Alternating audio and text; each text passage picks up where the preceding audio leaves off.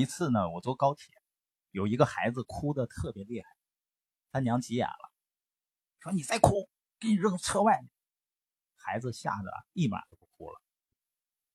像我这个年代的人呢，有一个阶段没干坏事，看到警察也害怕，从小吓的，你再不听话，警察来抓你。这种教育方式呢，就是领导力的第一个境界，靠权威。那些依靠职位的父母、领导、老师或者老板，他通过激发恐惧来控制你。就像有的单位那个标语说：“今天工作不努力，明天努力找工作。”就是让你害怕。而真正的领导者，他是激发热情，建立梦想。所以呢，不是有一个职位就有领导力，也不是受过技巧训练、口才好。领导力就强。真正的领导力，应当是要成为他人所乐于追随和为之心悦诚服的人。这也就是领导力的第二个境界——认可。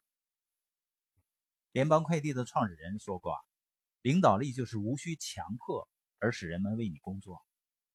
从必须到愿意，是因为你知道的多吗？”我比我媳妇儿领导力知识多。但小小贝儿还是最服他妈妈、最听他妈妈的，因为除非人们知道你多么关心他，人们才不会在乎你知道多少呢。真正的领导力是来自于内心，而非头脑。而在任何的群体里，融洽的人际关系远比死板的规章制度更有效率。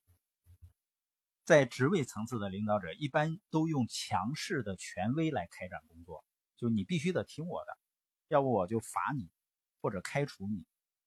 就像挪威心理学家舍尔德鲁普他在《啄食定律》中描述的小鸡一样，他发现鸡群中也有尊卑高下之分。这种尊卑地位的建立不是天生的，也不是按照长幼次序排定的，而是靠尖嘴。啄斗出来的。不管哪个鸡群，总会有一只领头的母鸡，它可以啄所有别的鸡，而其他的鸡呢是不能反击的。接下来又有一只母鸡，就排名第二的，它可以啄除了领头鸡以外的其他鸡。以此类推，最后剩下的就是最倒霉的那只了。所有的鸡都可以啄它，它呢却不敢反抗。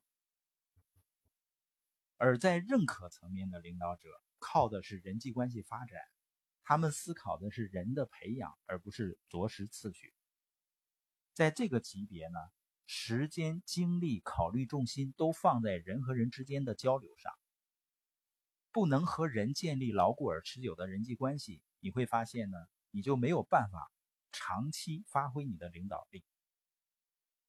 所以，如果第一境界职位是通往领导力的大门，那么第二境界认可是奠定领导力的根基，在这里千万千万要注意的是啊，不要试图跳过这一境界。人们最容易忽略、最不重视的也是第二层。就像老公，通常会从第一境界职位，结婚之日呢获得丈夫这个职位，他很快就步入第三境界，产出的阶段，他也许尽到了做丈夫的责任，养家糊口。但在这个过程中，可能忽略了和家人的亲情关系，出现了很多情绪上的不满啊、纠纷啊，最后反而耗费了大量的时间精力。我们要知道，人际关系的建立和维护是一个投入心力的过程，它就像粘合剂一样，把人们粘合到一起。如果你有自己的生意，有自己的团队。请听一听德施特耶格的建议。他说：“紧密的个人关系比生意本身更重要。”